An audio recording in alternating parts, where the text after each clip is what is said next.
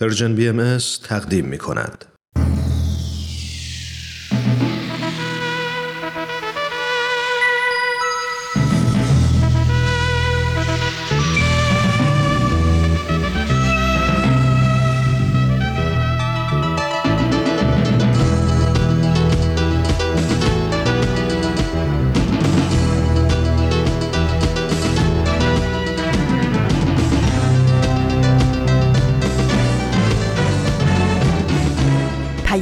دوست.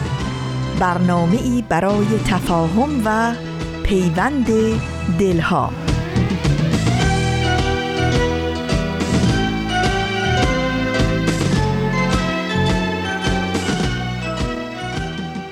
درود گرم و پرمهر ما بر شما دوستان همیشه عزیز و همراه ما. امیدوارم که یک شنبه آفتابی بسیار دلنشینی رو شروع کرده باشین و هر روز امیدوارتر به این روزهای پرتلاطم زندگی. که در این دنیای عجیب و غریب این روزهای زندگی هر روزش یه رنگه و یه ماجرا. این هفته هم پادکست پیام دوست یک شنبه ها مهمان خانه های با صفای شماست. من فریال هستم از رسانه Persian BMS و به همراه دیگر همکارانم در اجرا و پخش برنامه امروز در کنار شما خواهیم بود. چه بخوای چه نخوای زندگی میره چه بگی چه نگی لحظه میمیره نشه روزی بگی. واسه ما دیر زندگی کن گلم برقص بخند بخون ذکرتم بگو نزا خفت کنن فکرتم بگو پشت سرم نبین. فقط به جلو زندگی کن گلم بخند به دنیا اومدیم واسه هم. به فردا برسیم نبرم نزا آدم و حال قشنگ تو هم بزنم.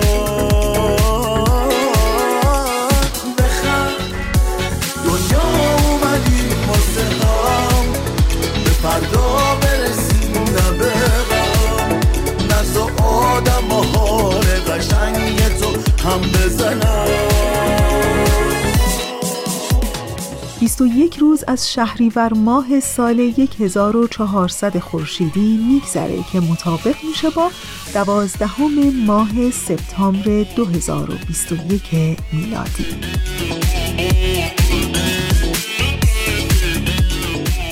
برنامه قصه ها سر آشکار و قهرمانان بینقا بخش های پادکست پیام دوست یک شنبه های امروز شماست. همچون هفته های گذشته که امیدوارم از شنیدن این بخش ها لذت ببرید و دوست داشته باشید. از عاشقی نترس عاشق شو حتی با توهم شکست. تا نبزت می‌زنه فرصت واسه تو هست. زندگی بی وقت پست خدا رفیقته یه رفیقی که همیشه کنارته. شک نکن خوشبختی در انتظارته. تو تو دلت زنده است. محکم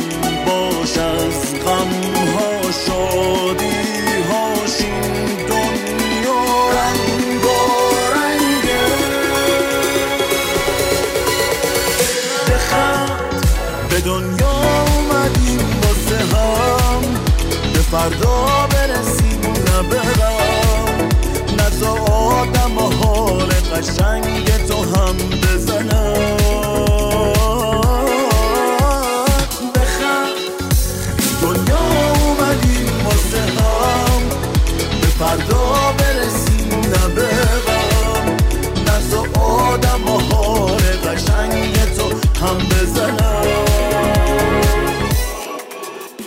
نمی‌دونم تا به حال نام ابراهیم خان عکاس باشی رو شنیدین یا نه. اولین فیلم بردار ایرانی در زمان مزفر شاه قاجار. و حالا قبل از اینکه براتون بگم که چرا و چطور شد که صحبت از ابراهیم خان عکاس باشی به میون اومد اول به قسمت دیگری از برنامه قصه ها گوش کنین و دوباره برمیگردیم.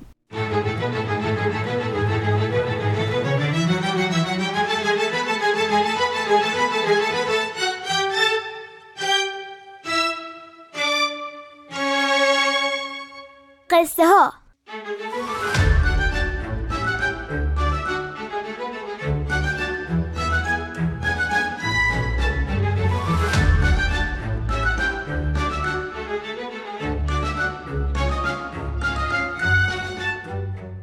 قصه 29 رقص در مسافرخانه.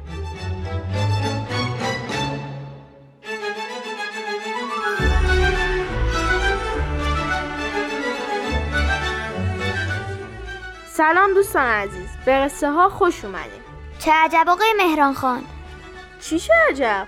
چه عجب تشریف آوردین قربان. بابا مریض بودم.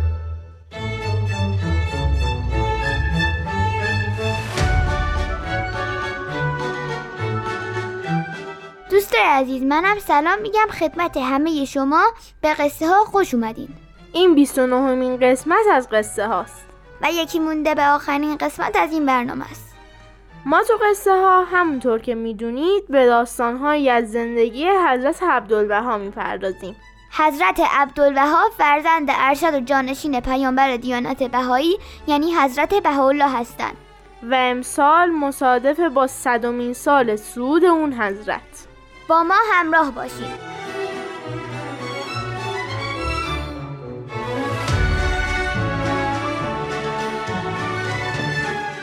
جناب حاجی میرزا علی یکی از بهاییانی بود که در زمان حضرت بهاءالله پیامبر دیانت بهایی زندگی می‌کرد. اون زمان حضرت بهاءالله به دستور دو حکومت قاجار و عثمانی به شهر عکا تبعید شده بودند. همونطور که تو برنامه های قبلی هم گفته بودیم عکا شهر خیلی بدی بود در اون زمان. و حضرت بهاءالله و خانوادهشون در شرایط نامناسبی زندگی می‌کردن و به خاطر مشکلاتی که وجود داشت ملاقات به حضرت بهاءالله کار خیلی سختی بود. و هر کس از بهاییان که از راه های دور و نزدیک به حضور حضرت بهاءالله می رسید مدت کوتاهی می‌تونست در خدمتشون باشه. اما جناب حاجی یک ماه بیشتر از حد معین در حضور حضرت بهاءالله بودند. به این ترتیب بعد از 15 روز به حضرت بهاءالله نامه نوشت و خواست که ایشون اجازه بدن بیشتر در حضورشون باشه. اجازه برای 15 روز دیگه صادر شد. ولی وقتی 15 روز دوم رو به اتمام بود جناب حاجی شدیدا ناراحت بودن که این کیف رو به اتمامه. و در میون ناراحتی یه مرتبه جناب حاجی فکری به ذهنش رسید.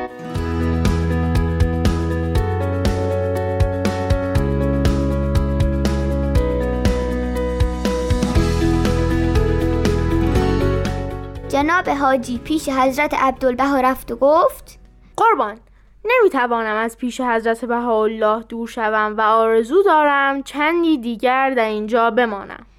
بعد از گفتن این کلمات اشک بود که سرازیر شد و با گریه و التماس درخواست خودش رو تکرار کرد. حضرت عبدالبها که جناب حاجی رو خیلی دوست داشت رو به او کرده فرمودند اگر زامن میآوری که پانزده روز دیگر هم مشرف باشی و بعد به کمال خوشحالی مرخص شوی اجازه داری. جناب حاجی از این موضوع خیلی خیلی خوشحال شد.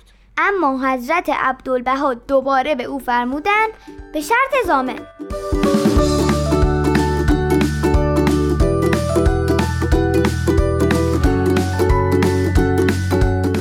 حالا وقتش رسیده بود که جناب حاجی زامن معرفی کنه.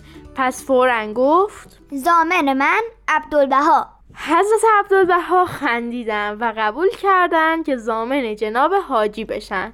در همون هنگام حضرت بهاءالله در منزلشون تشریف داشتن. که مشرف بود به خانه حضرت عبدالبها. پس حضرت بهاءالله ورود جناب حاجی رو به خونه حضرت عبدالبها دیده بودن. اون حضرت یک نفر رو فرستادن که به جناب حاجی این پیغام رو بده. جناب حاجی زود به مسافرخانه مراجعت کن. چه که پانزده روز دیگر هم ماندی. این پیغام حضرت بهاءالله مزاح آمیز و همراه با لطف و عنایت زیاد بود. و باعث شد که جناب حاجی از فرط شادی و شور و شوق انگار پرواز کنه تا به مسافرخونه که محل زندگیش در اون ایام بود برسه. تو مسافرخونه بشکنی زد و در همون حال در حضور همه مسافرین رقصید و دیگر بهاییان رو به وجد و سرور آورد. واقعا هم جای رقص داشت. چون 15 روز دیگه در حضور کسی که عالم آرزوی ملاقات او رو داشت میموند. و به حضور ایشون می‌رسید. خداییش خوش به حالش.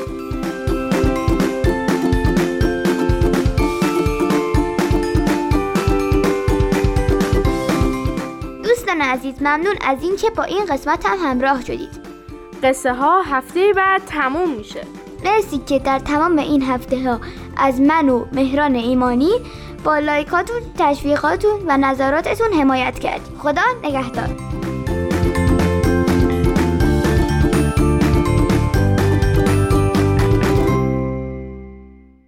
دوستان عزیز من اونچه که شنیدید قسمت دیگری بود از برنامه قصه ها ولی برنامه ما تمام نشده. جایی نرید و تا انتهای 45 دقیقه برنامه امروز ما رو همراهی کنید. تو بهایی شاعرانه تو تمامی عاشقانه. سهم زمین بود.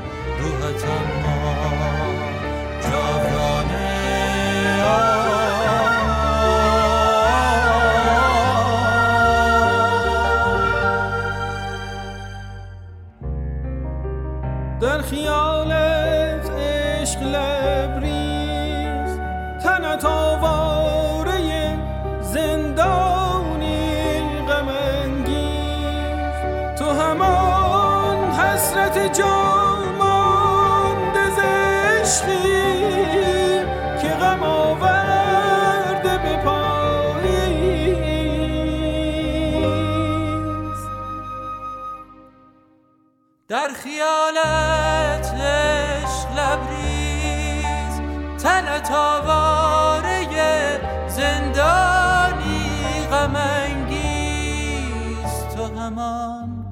حسرت جامانده ز عشقی که غم آورده به پاییز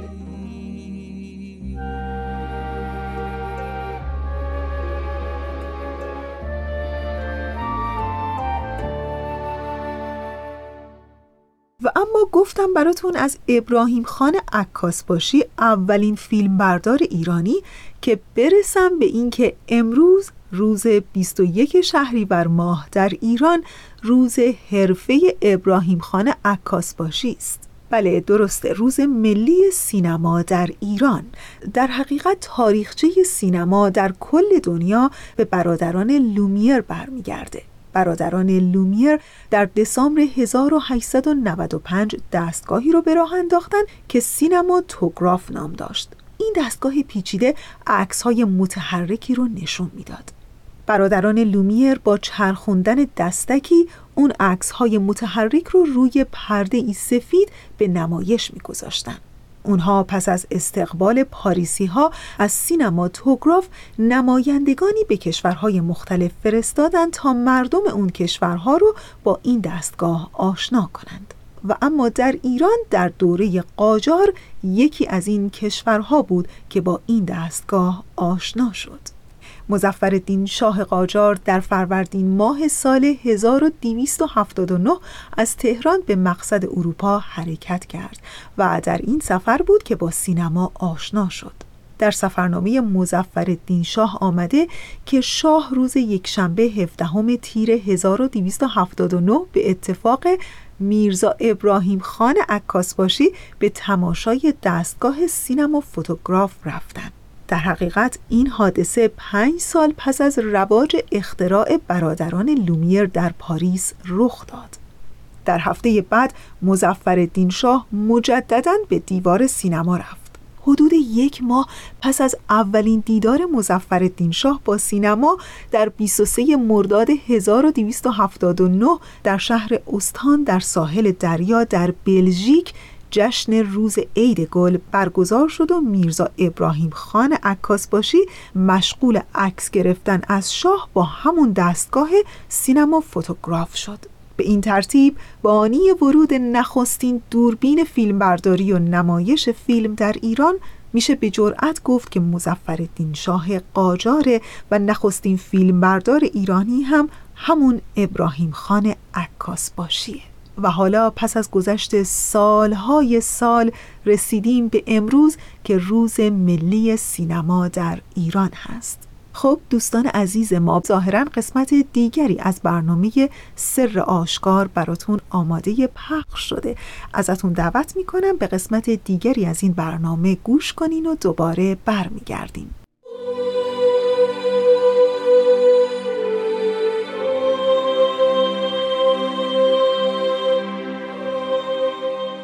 سر آشکار.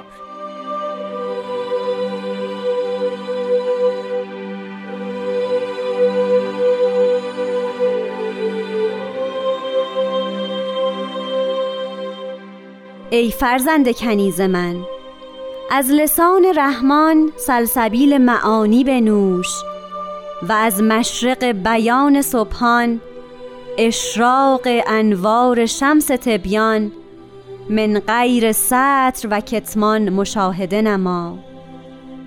تخمهای حکمت لدنیم را در عرض طاهر قلب بیفشان و به آب یقین آبشته.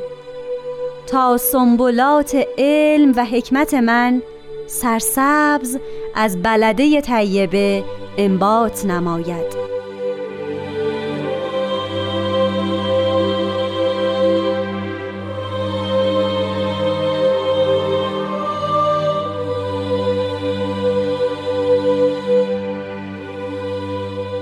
دوستان عزیز وقت شما به خیر. خیلی خیلی خوشحالم که در قسمت دیگه ای از مجموعه سر آشکار خدمت شما و جناب خورسندی عزیز هستم. امیدوارم که از شنیدن این برنامه هم مثل قسمت های گذشته لذت ببرید. لطفا با برنامه ما همراه باشید.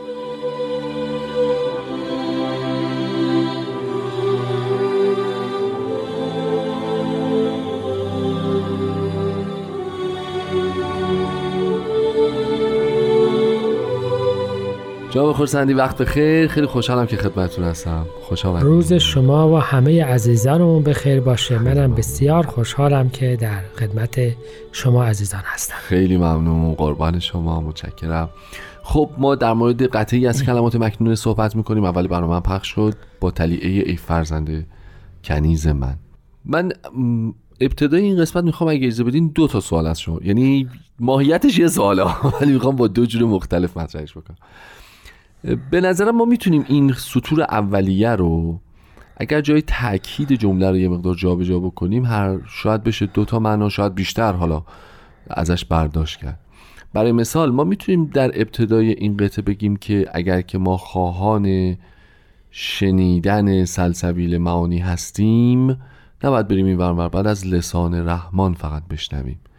یعنی اون تاکید جمله رو بزنیم از لسان رحمان سلسبیل معانی بجو یا اگر که اون تلیعه آفتاب رو می‌خوایم ببینیم تازه بدون سطر رو کتمان باید از مشرق بیان صبحان در واقع استعانت بگیریم.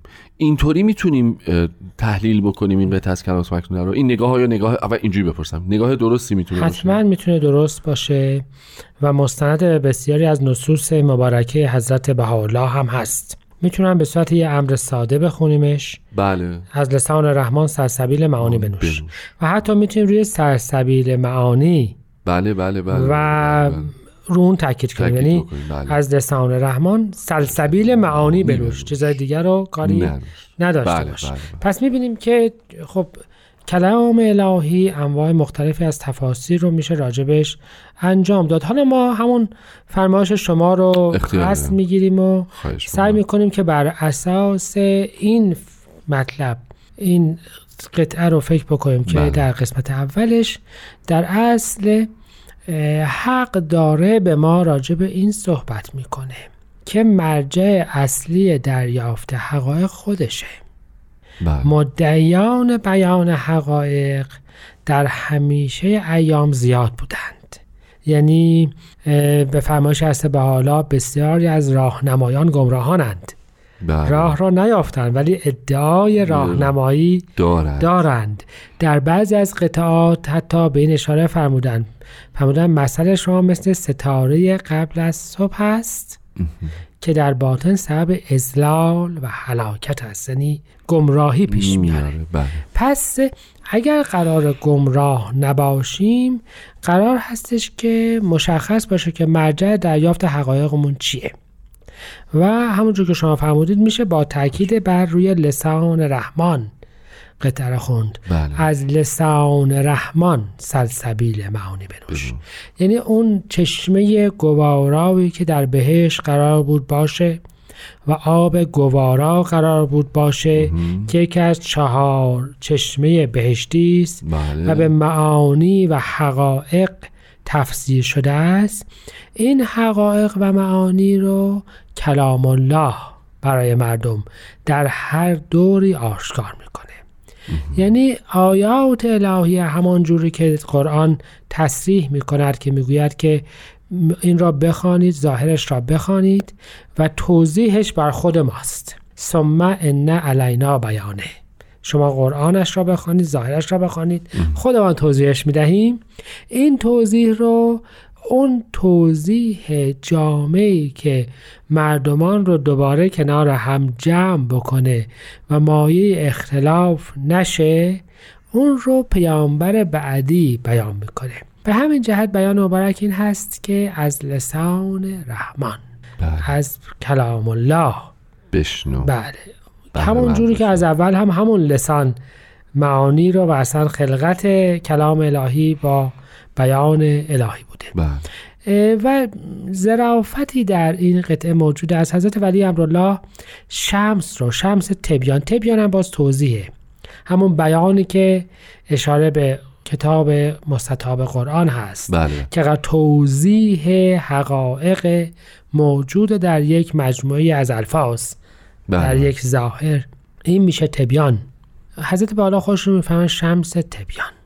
یعنی دوباره می‌فهمن از محل بیان الهیه. و حضرت ولی امرالله هم اون رو به دی استار یعنی به خورشید رو به صورت ستاره روز ستاره که نورش همه ستارگان را محو می‌کنه. توضیح دادن. و می‌دونیم که تمام علما در هر دوری در اصل مثل نجوم شب بودند. در شب عدم وجود ظاهری پیامبران اونها بودند که راه می نمایاندند و جهت حقیقت را نشان می دادند و درخشان بودند.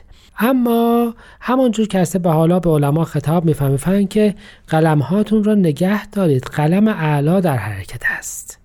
زبان هاتون رو نگه دارید. لسان الله داره بیان مطالب می‌کنه.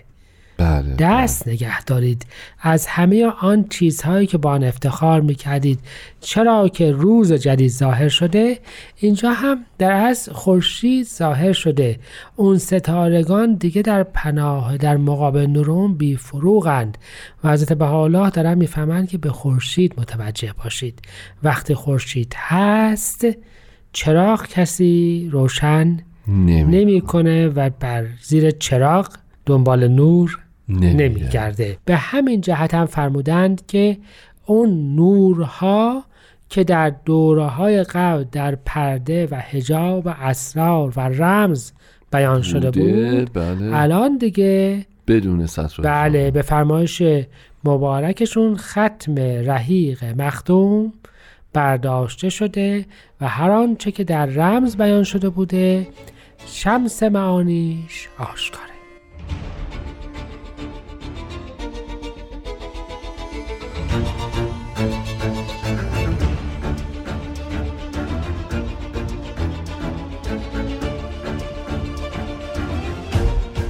خب عزیزان شنونده با برنامه سر آشکار همچنان همراه هستید و در خدمت جناب خورسندی عزیز هستیم. قربان برسیم به قسمت دوم اگه اجازه بدید. حالا بماند که اون معانی دیگری که به فرموده شما میشه تاکید جمله رو روش گذاشت با اون دوتا فرمت مختلف رو می‌ذاریم کنار. یکی می‌خواستم خواهش کنم راجبه این تخم های حکمت لدنی بفهمید که اصلا چیه ماجراش و در واقع این ترکیب حکمت حکمت لدنی و بعد تخم های حکمت لدنی. و بعدم یکی در مورد این ارز تاهر قلب چون این قلب تاهر همیشه فکر می‌کنم چی اسمش؟ بزنیم پاشنه آشیل ما انسان هاست انگار. یعنی آن چیزی که به تکرار از ما خواسته شده. با منابع مختلف در کتب مختلف در آیات و الواح مختلف. روی این قلب تاهر خیلی تاکید میشه. بله میشه گفت فصل مشترک بسیاری از قطعات کلمات مبارکه مکنون است. نه تنها کلمات مکنون شاید بتونیم حتی یه مقدار کتب مقدس واقعا اینطوری است. یعنی این قلب تاهر همیشه از ما خواسته شده و فکر می‌کنم بعد نیست. اگه یه اشاره خیلی خیلی مختصری در موردش داشته باشیم. خب در اصل حکمت بیان عقلانی اون فیض الهی به یه معنا اقلا. به یه معنا واقعا واقعا به یه معنا. از بس معانی مختلف خیلی خیلی. و در همونجا صحبت می شود که از فیوزات مظهر الهی این است که علمش به عالم علمی غیر اکتسابی لدنیه. بله. یعنی از مبدع اعلا بود داده شده است. به همین جهت همه چیز رو در آن واحد هم می‌داند و هم زمان و مکان در این داناییش نقشی نداره. ندارد به همین جهت اول از همه اون لدونیش پس میشه این یعنی اکتسابی نیست و حالا که همه کس جز او باید که از او و از به واسطه های مختلف بله. اکتساب بکنه دیگه بله. هیچ کس چنین چیزی رو نداره نداره و قرآن می‌فهمد کسی که حکمت میآورد خیر کثیر میآورد پس حکمت لدنی می شود بله. تمام آن فیضی اون کسرت خیری که فلواقع با هر ظهور الهی برای مردمان عالمی مردمان عالم حاصل میشه همون ماعده سماوی که همه رو سیر می‌کنه همون باران رحمتی که همه عراضی تشنه رو سیراب می‌کنه و هزار رو تعبیر دیگه ای که به الطف عبارات تو کتب مقدسه راجبش صحبت شده. حضرت مسیح هم می‌فهمه فهم کلام الهی مانند دانه است. عین همین تخم. می‌فهمن مانند تخمی است که برزگر میکارد. بعضیش در زمین پاک میافتد بعضی در کنار جاده افتاده بله. و پرندگان می‌خورند و بعضی بله. در جا سنگ میافتد و پرندگان می‌خورند و بعضی کنار جاده فلواقع ریشه ای نمیدواند بله. این همون تاکید بسیار مهم کلمات مبارکه مکنونه است که شاید که ماها را متذکر بدارد کلام الله قدرت الهیه خلق الهیه زمان و مکان نداره همیشه کامل بوده. درسته. همیشه جامع بوده. ماییم که ناقص و ناکاملیم و نمی‌توانیم از اون نمی‌توانیم از آن حسه سهم کامل ببریم. و اینجا هم مطلب رو به همین ترتیب توضیح دادن. می‌فهمند که تخم حکمت لدنی من باید در عرض طاهر قلب تو افشانده بشه. نه جای دیگه. نه جای دیگه. یعنی ببینید شرط سمردهیش من نیستم. آفرین. شرط شما این که باید قلب شمایید که باید که درست رفتار بکنید. و, و اون فیض الهیه وجود فیض داره. همیشه هست. خب از قدرتش هم چیزی کم نمیشه. بهترین دانه ها رو هم روی سنگ که بگذاری سبز نمیشه. دقیقا از خاصت باروری دانه نیست از بیاستعدادی سنگه. دقیقا هم داره خب. بعد تازه یه مرحله دیگه هم داره. یعنی فقط این نیست که بکاریم. باید به آب یقین هم یعنی در واقع تو, تو وادی یقین باید وارد بشیم.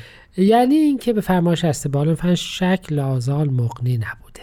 اما راهگشا هست رهگشا هست در نقد آنچه که انسان دارد. بله, بله. اما در وقتی که در مورد خداوند داریم صحبت می‌کنیم و پیام او وقتی که به او رسیدی دیگه باید بهش یقین داشته باشی. یعنی حتی شما اگر به طبیبتان هم اعتماد نداشته باشید معالجش خیلی موثر نیست. چه برسد به خداوند؟ بله, بله. ببینید عرض مطلب اصلی اینجاست. ببینید راجب سرسبزیش میگند بفهمی حالا زمانمون محدود. من راجب سرسبزی بلده طیبه هم بلده طیبه در ترجمه انگلیسی هست ولی من قلب. منظور زمینی هستش که پاک باشد همون قلب پاکه که الان راجب صحبت کردم اما مطلب اینجاست پس میشه سرسبزم نباشه. آها. میشه که پژمرده باشه. می‌شود که شما یک گیاه پژمرده داشته باشید که ثمر نده که حیات نده بله. که لذتی برای افراد نداشته باشه زیر سایش اومده باشن و باز هم به نام خداوند باشه. بله. اما اگر می‌خواهی حیات بخش و سرسبز و شاداب باشه که افراد بخواهند که در زل اون در بیان اول خودت باید به اون یقین داشته باشی. تو که یقین نداری خب البته علم و حکمتت هم هسته بالا خیلی از اوقات می‌فهمن گل های علم و حکمت. بله. خب گل پژمرده از گل پژمرده کسی رو جذب نمی‌کنه. نمی‌کنه فقط به درد دل مرده می‌خوره. واقعا. که به گل پژمرده مشغول بشه. بشه. به این ترتیب این یه ترکیب دوگانه است. هم قلب باید پاک باشه و هم به سمر بخشی اون گیاه یقین داشته باشی تا اون وقت به نهایت قدرت شاهد سمراتش باشی. انشالله اصلا وقت نداریم با اجازتون ضمن تشکر فراوان و مجدد از شما. با شنوندگان عزیزمون خداحافظی می‌کنیم. بدرود و خدا نگهدار عزیزان.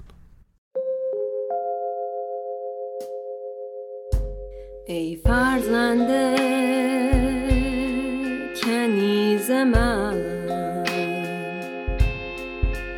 از لسان رحمان سلسبیل معانی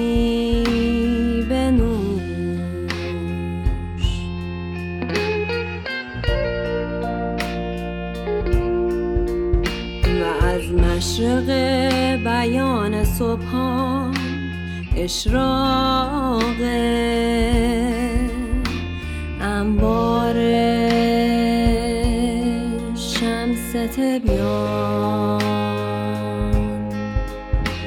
من غیر سطر و کتمان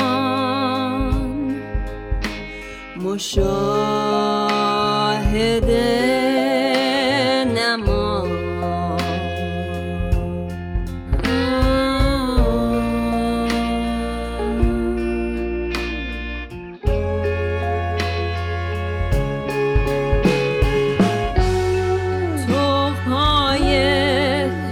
خطل دنیام را.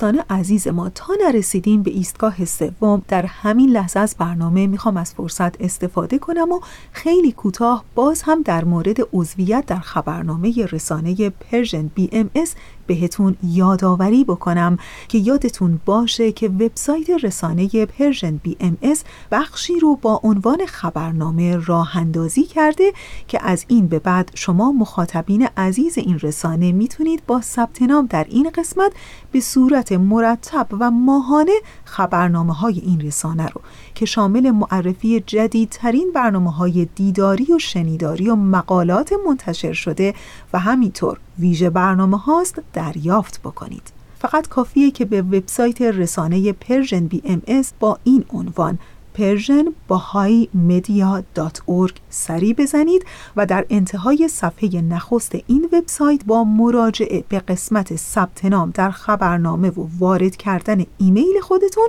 عضو خبرنامه بشید تا اول هر ماه خبرنامه رو دریافت بکنید و در جریان تازه ترین برنامه های دیداری، شنیداری و مقالات منتشر شده قرار بگیرید. پس فرصت رو از دست ندید و همین امروز عضو خبرنامه ما بشید و بیش از پیش با ما در ارتباط باشید خب بله دیگه ظاهرا وقت وقت مجموعه برنامه قهرمانان بینقاب هست ازتون دعوت می‌کنم که به قسمت دیگری از این برنامه گوش کنید قهرمانان بر ترسهایشان غلبه می کنند. قهرمانان به فراتر از خود می نگرند. قهرمانان دنیا را نجات می دهند. گاه با قدرت های جادویی و گاه بدون جادو بدون شنل بدون نقاب قهرمانان بینقاب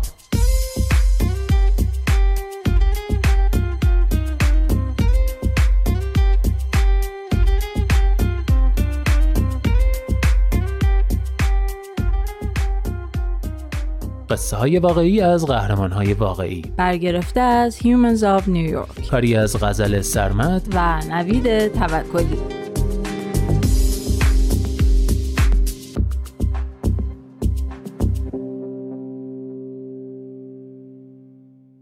قهرمان سی و ششم.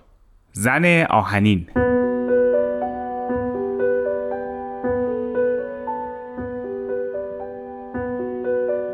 15 سالم بود که بابام خودکشی کرد. مطمئنم این تجربه برای مامانم خیلی سخت و دردناک بوده. ولی یه جورایی تونست از پسش بر بیاد. مامان به سختی کشیدن عادت داشت. آخه توی خانواده درب و داغون بزرگ شده بود و وقتی هنوز خودش کوچیک بوده مجبور میشه از خواهر و برادراش مراقبت کنه. اینه که بلد بود چطوری غماشو مخفی کنه و مراقب من و برادرم باشه. من بچه خوبه بودم. درسام خیلی خوب بود. تو سه تا رشته ورزش می‌کردم. مامانم هم هر کاری که می‌خواستم امتحان کنم حمایتم می‌کرد.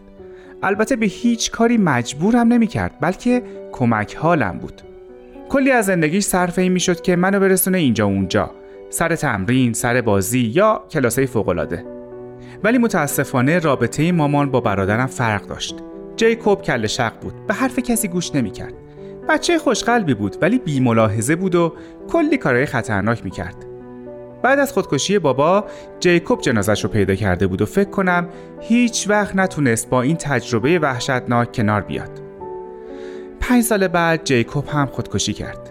وقتی تلفنی به مامانم خبر خودکشی برادرم رو دادن اومد تو اتاق نشیمن نشست روی پای من شروع کرد به گریه کردن و گفت جیکوب به خودش شلیک کرده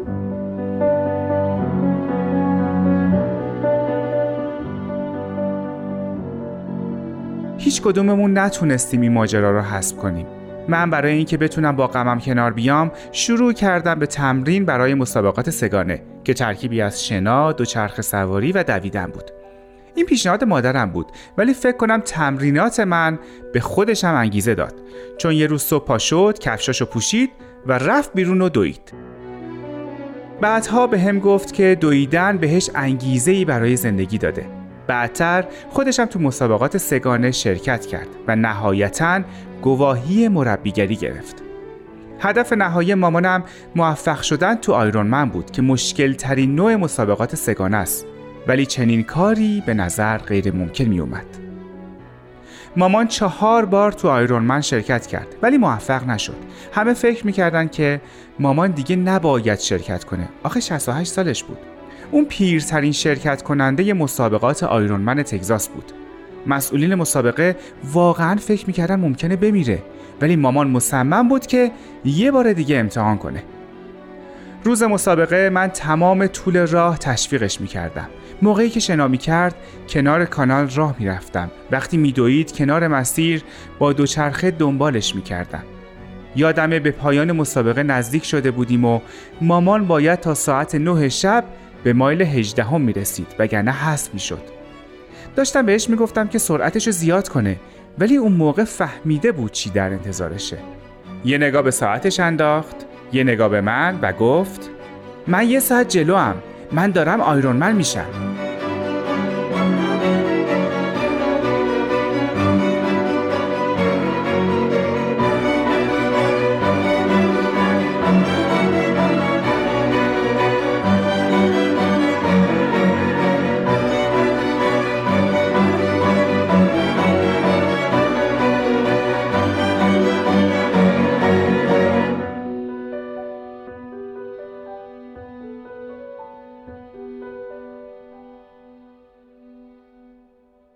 قهرمان سی و هفتم انسان دوستی از جوبا سودان جنوبی.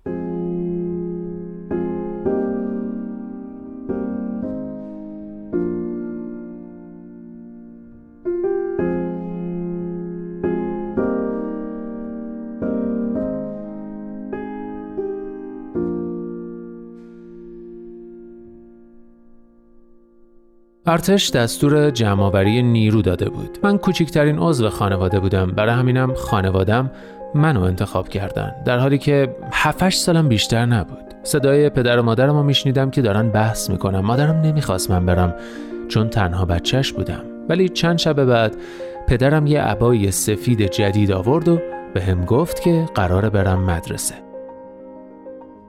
اولش که رسیدم به کمپ ارتش از دیدن اسلحه خیلی ترسیدم. ولی چون بچه های زیادی اونجا بودن و کنارشون بزرگ می شدم و باهاشون بازی می کردم بالاخره احساس راحتی کردم. صبح می رفتیم مدرسه و بعد از ظهرها با اسلحه تمرین می کردیم بعد از چند هفته ما رو وادار کردن برای تمرین پیاده به سمت اتیوپی بریم.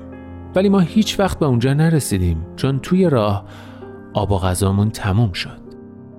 توی راه بعضی از بچه ها توانشون تموم می شد و توی سایه می نشستن بهشون می گفتیم که نباید بشینید و خطرناکه ولی اونا می گفتن شما برید ما خودمون رو بهتون می رسونیم اما هیچ وقت نمی رسیدن من خیلی از اونا رو دیدم که خوراک حیوانای وحشی شدن. الان مرتب با پدرم حرف می‌زنم. من بخشیدمش. تازه اگه منو نفرستاده بود ارتش من هیچ وقت با سواد نمی شدم ولی اون موقع که با مرگ دست و پنجه نرم می کردم خیلی از دستش عصبانی بودم. بعد از اینکه نجات پیدا کردیم من از کنیا سر در آوردم و اونجا تحصیلاتم رو ادامه دادم. به یونیسف ملحق شدم و تو بخش خدمات کودکان کار کردم. هدفم این بود که اجازه ندم. اتفاقاتی که برای من افتاده برای هیچ بچه ای بیفته. وقتی درگیری اخیر تو سودان جنوبی پیش اومد من لبنان بودم و با بچه های مهاجران اجباری سوریهی کار می‌کردم. من کمک می‌کردم رو بچه ها ارزیابی روانشناختی انجام بدیم و بهشون مشاوره بعد از فاجعه ارائه بدیم. یه شب داشتم فیسبوکم رو چک می‌کردم که دیدم صفحم پر شده از گزارشات جنگ تو سودان جنوبی. فورا به همه فامیلا و دوستام زنگ زدم و گفتم درگیری بین ارتشیاست تو خونه هاتون بمونید. بعد گزارشهایی دیدم که جنگ داره قبیله ای میشه. دوباره به همه زنگ زدم و گفتم نزدیکترین مرکز سازمان ملل رو پیدا کنید و پناه بگیرید. چند روز بعد درخواست کردم که به مرکز یونیسف سودان جنوبی منتقل بشم. چون می‌دونستم که تو کشورم لازمم دارن.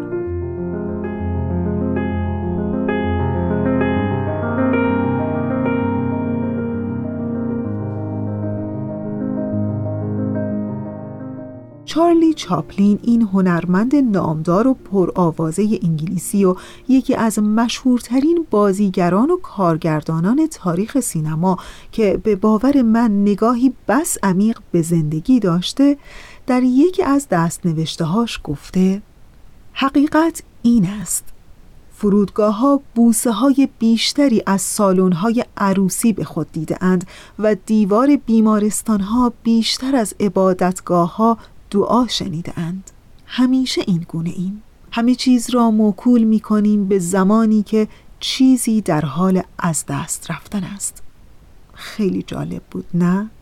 خب بله دیگه وقت وقت خداحافظی است. چند ثانیه بیشتر وقت ندارم. در همین ثانیه های پایانی مثل همیشه تشکر می کنم از همکار عزیزم. بهنام برای تنظیم این برنامه.